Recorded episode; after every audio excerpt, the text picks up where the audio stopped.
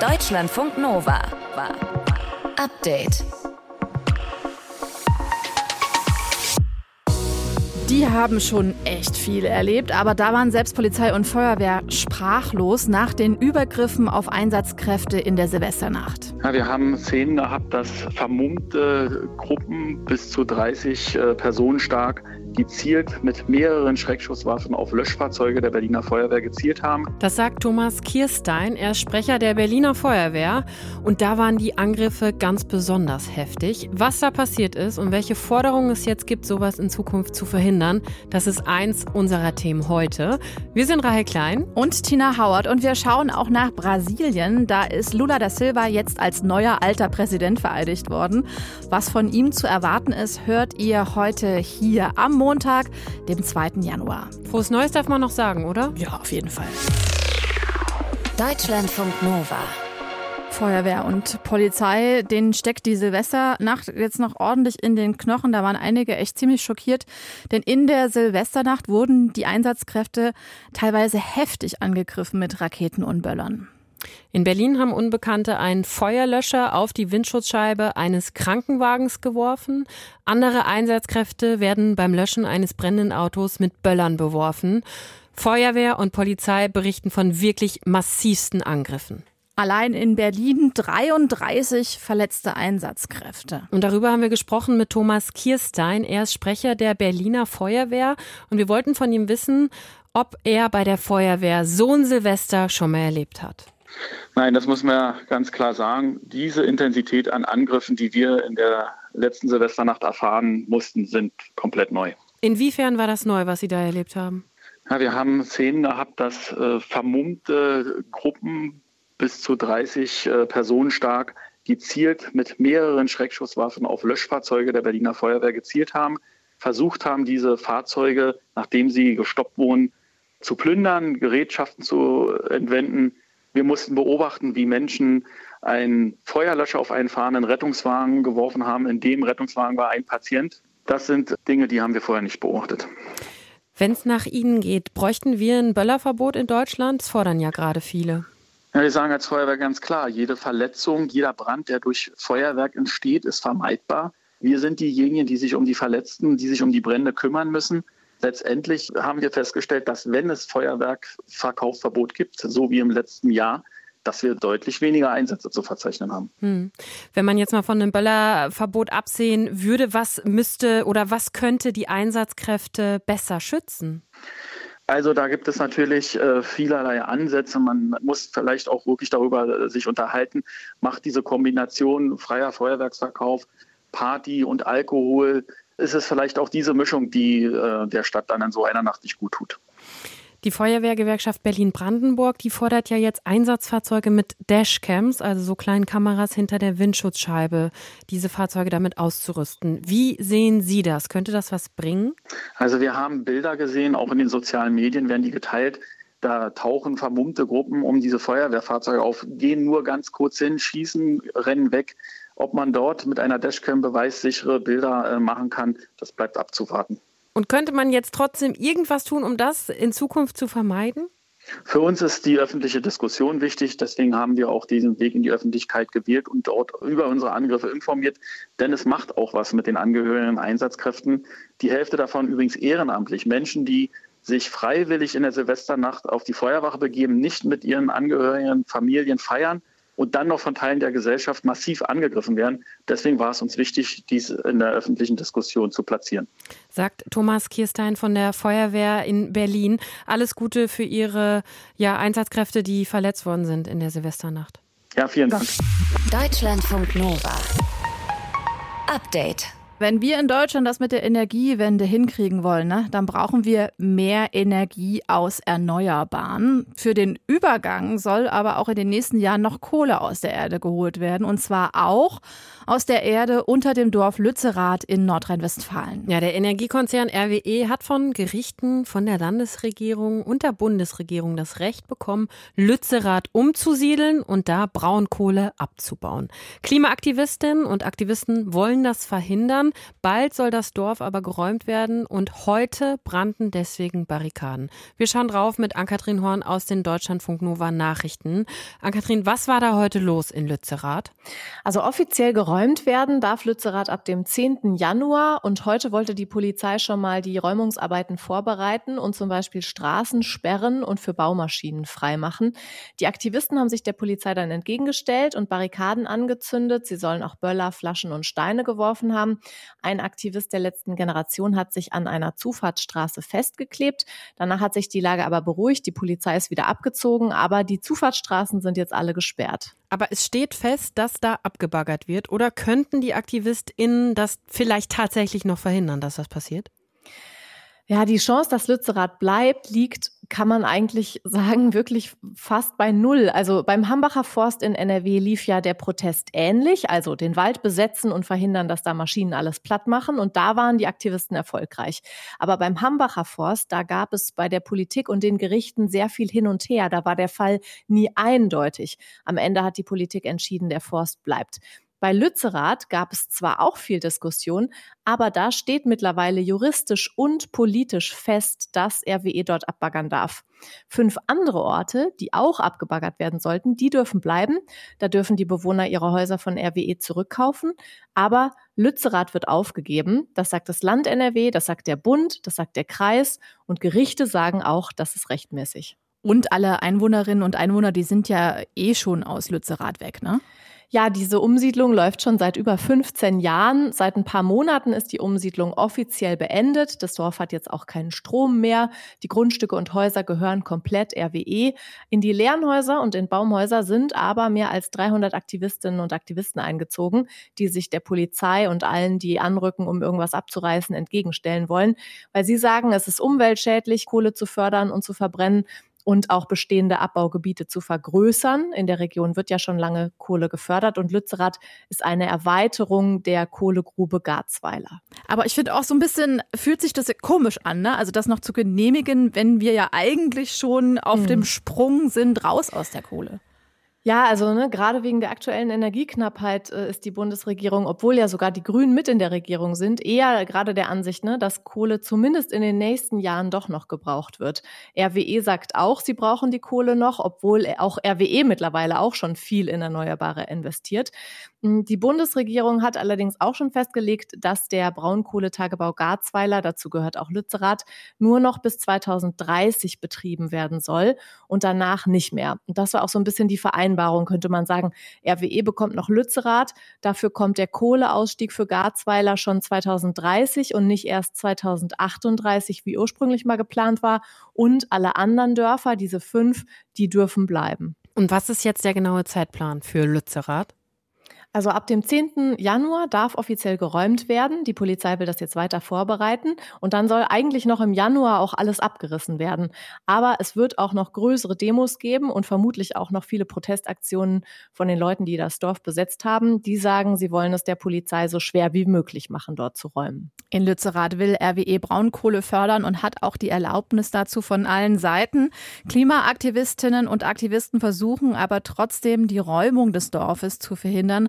Heute gab es schon erste Zusammenstöße mit der Polizei. Ab dem 10. Januar soll dann offiziell geräumt werden. Die Infos dazu kamen von Ann-Kathrin Horn aus den Deutschlandfunk Nova Nachrichten. Vielen Dank. Deutschlandfunk Nova.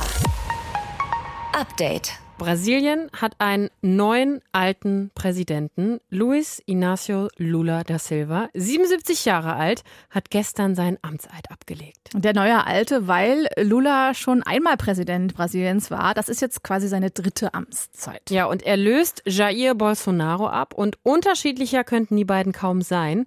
Den rechtspopulistischen oder rechtsextremen Bolsonaro folgt jetzt eben der linke Lula. Ich habe vor der Sendung mit unserer Korrespondentin Paula Kersten gesprochen, denn nach der Wahl gab es direkt Proteste von Bolsonaro-Anhängern und uns hat interessiert, wie denn die Stimmung jetzt bei der Amtsübernahme war. Ja, das kommt so ein bisschen darauf an, wen man fragt und wohin man schaut. Also in der Hauptstadt Brasilia, wo der neue Präsident Lula vereidigt wurde, da war die Stimmung super. Also im Kongress selbst, wo der Präsident dann vereidigt wurde und vor allem auch davor. Also es waren ja rund 300.000 Anhängerinnen und Anhänger von Lula aus dem ganzen Land angereist, um bei diesem Moment mit dabei zu sein. Und da herrschte vor dem Kongress dann fast so was wie Volksfeststimmung. Ja, und auf der anderen Seite, du hast es schon gesagt, sind da die Anhänger des rechtsextremen Ex-Präsidenten Bolsonaro und von denen erkennen ja viele nach wie vor das Wahlergebnis nicht an. Und gestern sind dann auch zwei Dutzend Anhänger Bolsonaros festgenommen worden. Die sollen geplant haben, Autos in Brand zu setzen und Chaos unter den Besucherinnen und Besuchern der Zeremonie zu provozieren. Also insgesamt kann man sagen, dass dieser wirklich extrem schmutzige Wahlkampf im vergangenen Jahr das Land zermürbt und die Bevölkerung tief gespalten hat. Und Lula hatte die Wahl ja auch nur mit einem ganz knappen Vorsprung von etwa zwei Millionen Stimmen gewonnen. Und in seiner Antrittsrede gestern hat er ganz deutlich gemacht, dass ihm die Versöhnung des Landes wichtig ist und dass er alle Stimmungen, von denen wir gerade gesprochen haben, abholen möchte und ein Präsident für alle in Brasilien sein will. Genau, und dann hat er aber auch versprochen, und das ist ja auch ganz wichtig, das Land von Hunger und Armut zu befreien. Kann er das denn schaffen? Was denkst du? Ja, also jetzt könnte man ja sagen, er hat es schon mal geschafft. Also Lula, es ist ja seine dritte Amtszeit und er ist ein Präsident, der sich schon immer für die Armen stark gemacht hat. Also die Bekämpfung von Hunger und Armut, das war schon in seinen ersten beiden Amtszeiten zwischen 2003 und 2011 eines der großen Themen auf seiner politischen Agenda. Und damals hatte er auch tatsächlich Erfolg. Aber das Land ist heute halt ein ganz anderes als noch vor 20 Jahren. Also damals gab es einen Rohstoffboom. China hat Unmengen Soja gekauft. Die Staatskasse war voll.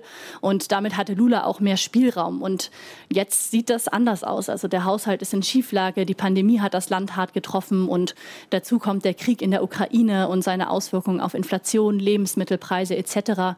Und deswegen ist Lula jetzt auf die Unterstützung der Wirtschaft angewiesen und muss sich auch mit den konservativen Parteien arrangieren. Die haben nämlich enorm viele Sitze im Parlament gewonnen. Also einfach wird das sicher nicht. Ganz großes Thema, warum wir hier in Deutschland auch immer wieder nach Brasilien schauen, ist der Schutz des Regenwaldes. Der hat ja wirklich massiv unter Bolsonaro gelitten, der ja wenig für die indigene Bevölkerung übrig hatte und eher so auf der Seite der Großgrundbesitzer war. Was können wir denn da von Lula erwarten? Ja, also er hat ja Großes vor. Also auf der Weltklimakonferenz in Ägypten im November vergangenen Jahres hat er ein Versprechen abgegeben, das auf jeden Fall aufhorchen lässt. Bis 2030 will er die Abholzung im Regenwald komplett stoppen. Und du hast ja gerade schon gesagt, unter Bolsonaro war das ähm, eine andere Nummer. Da waren riesige Regenwaldflächen komplett zerstört worden. Also das ist echt ein radikaler Kurswechsel im Vergleich zur Vorgängerregierung, die auch in der internationalen Gemeinschaft aufhorchen lässt. Also Bundespräsident Steinmeier ist ja auch zur Amtseinführung Lulas gereist ist, vor allem auch um deutlich zu machen, dass Deutschland Brasilien in Sachen Klima- und Waldschutz zur Seite stehen will. Und Lula hat auch schon ein paar ganz konkrete Schritte eingeleitet. Zum Beispiel hat er das Ministerium für indigene Völker gegründet, also neu gegründet. Das gab es vorher nicht. Und da ist die Hoffnung groß, dass er im Zuge dessen auch neue Schutzgebiete für Indigene ausweisen wird. Die spielen nämlich eine ganz zentrale Rolle für den Schutz des Regenwaldes. Jetzt ist kurz vor Silvester noch der brasilianische Fußballnationalheld, muss man ja sagen, Pelé gestorben. Jetzt wollen heute im Stadion viele von ihm Abschied nehmen. Tausende haben sich da angekündigt. Was bedeutet denn sein Tod in dieser Zeit für das Land Brasilien? Ja, wie du sagst, also der Tod Pelés bewegt in diesem polarisierten Land, wir haben es angesprochen, wirklich viele Menschen. Und der brasilianische Sportjournalist João Maximo, der hat gesagt, dass Fußball erst durch Pelé in Brasilien zu also einer, einer Art nationalen Identität geworden ist. Dass ähm, das dem Land auch viel Selbstbewusstsein gegeben hat. Also so nach dem Motto, auch wenn es in anderen Bereichen vielleicht nicht so gut läuft, Fußball spielen, das können wir. Und der Sarg ist heute Nacht vom Krankenhaus in Sao Paulo in das Stadion des FC Santos gebracht worden, also dem Verein, in dem Pelé fast sein ganzes Leben lang gespielt hat. Und um vier Uhr morgens standen da schon etliche Fans äh, mit Fahnen vor dem Eingang der Arena. Da ist auch schon die eine oder andere Träne geflossen. Und heute 10 Uhr Ortszeit beginnt dann die 24-stündige Totenwache, zu der übrigens auch der frisch gebackene Präsident Lula anreisen wird. In Brasilien startet das neue Jahr mit einem neuen Präsidenten. Lula da Silva beginnt seine dritte Amtszeit. Wie und was wir erwarten können von diesem Präsidenten, das hat uns unsere Korrespondentin Paula Kersten erklärt. Die lebt und arbeitet in Brasilien. Deutschlandfunk Nova. Update. Eigentlich ist es doch schön, wenn gerade jetzt Politikerinnen und Politiker oder andere wichtige Menschen so ganz authentisch, vielleicht in einem Interview auf Instagram oder so, an die Bevölkerung sich wenden, um ihnen zum Beispiel ein gesundes neues Jahr zu wünschen, ist doch nett. Na, Bundesverteidigungsministerin Christine Lambrecht hat es auch versucht. ja, das klang dann so. Das Jahr 2022 neigt sich dem Ende zu und Berlin bereitet sich auf den Jahreswechsel vor. Es lag nicht an uns, dass ihr nichts verstanden habt, sondern ja, es lag am Video. Unfassbar viel Krach im Hintergrund. Und dass man die Ministerin nicht versteht, ist auch nicht das einzige Problem an diesem Video gewesen. Minto Tran aus dem Deutschlandfunk Nova Team. Warum gibt's so viel Spott für dieses Video? Also es gibt nicht nur Spott, es gibt auch wirklich viel Kritik, weil auf der Instagram-Seite von Christine Lambrecht, das Video wurde gestern hochgeladen, aufgenommen wurden, es ist aber scheinbar an Silvester abends in Berlin, das hört man ja auch. Das Problem ist nicht nur die Kulisse eben, der Krach von den Böllern, Sirenen von Einsatzfahrzeugen, der Wind auch in dem Video, der die Ministerin die Haare zerzaust und sieht wirklich ganz unordentlich aus, sondern ein Problem haben viele Menschen vor allem damit, was die Ministerin da sagt oder eben auch nicht sagt. Mitten in Europa tobt ein Krieg. Und damit verbunden waren für mich ganz viele besondere Eindrücke, die ich gewinnen konnte. Viele, viele Begegnungen mit äh, interessanten, mit tollen Menschen. Dafür sage ich ein herzliches Dankeschön. Ja, klingt auf jeden Fall sehr, sehr bizarr und super weltfremd, weil die Ukraine zum Beispiel nennt sie kein einziges Mal in diesem Video beim Namen. Und dass da Krieg ist in Europa, formuliert sie ein bisschen, als wäre das so ein Naturereignis, womit sie irgendwie nichts zu tun hat. Und dann klingt es auch eher so, als wäre der Angriffskrieg Russlands auf die Ukraine für sie mehr als so eine Art spannende berufliche Erfahrung mit ganz vielen tollen Begegnungen mit Menschen und so. Fragt man sich beim Anschauen, wirklich, hat sich äh, das Video vor dem Hochladen überhaupt irgendjemand nochmal angeschaut? Ne? Also wäre ja eigentlich eine äh, gute Idee gewesen. Ist ein bisschen bizarr. Welche Reaktionen gibt es denn? Also das fragen sich, glaube ich, auch zum Beispiel viele Politik- und Kommunikationsberatern und Beraterinnen auf Twitter, denen ich folge. Da fand ich die Reaktion ganz interessant, die wirklich praktisch alles daran kritisiert haben, also vom politischen oder fehlenden politischen Gespür bis zum Handwerk. Und ich glaube, dieses Video wird künftig auch als Worst Practice Beispiel von dieser Berufsgruppe dann irgendwann genutzt. Aber auch aus der Ukraine gibt's Kritik. Der ARD-Ukraine-Korrespondent Vasily Golot, der schreibt, dass Lambrechts Auftritt aus der Ukraine betrachtet fast schon zynisch wirkt. Und Kritik gibt's aber auch viel von Politikerinnen. Wahrscheinlich aus der Opposition, oder? Aus der Union? ganz vorne mit dabei? Ja, ja, genau. Da haben sich einige Bekannte gemeldet, die das Video kritisieren. Zum Beispiel der ehemalige NRW-Ministerpräsident Armin Laschet Wobei man sagen muss, der ist fairerweise auch nicht wirklich für sein glückliches Händchen bei öffentlichen Auftritten bekannt. Aber zum Beispiel auch die CDU-Politikerin Serap Güler fordert wegen des Videos sogar den Rücktritt von Lambrecht. Die Bundesregierung, die wollte sich zu dem Video noch nicht äußern, aber auch innerhalb der Ampel, also von PolitikerInnen aus der Ampel, waren die Reaktionen zum Video, ich sag mal, eher verhalten. Also die FDP-Verteidigungsexpertin Marie-Agnes Strack-Zimmermann, die sagt zum Beispiel, Zitat, das betreffende Neujahrsvideo ist eine Sache der Ministerin und ihres Kommunikationsstabes. Ich selbst finde das Setting etwas unglücklich. Mehr möchte ich dazu nicht sagen. Also gut gemeint ist wie immer nicht gut gemacht. Ja, Bundesverteidigungsministerin Christine Lambrecht erntet nach einer missglückten Neujahrsvideobotschaft viel Kritik. Die Infos dazu, die kamen von Deutschlandfunk Nova Reporterin Minto dran. Vielen Dank. Deutschlandfunk Nova. Update. Immer Montag bis Freitag auf deutschlandfunknova.de und überall, wo es Podcasts gibt. Deutschlandfunk Nova.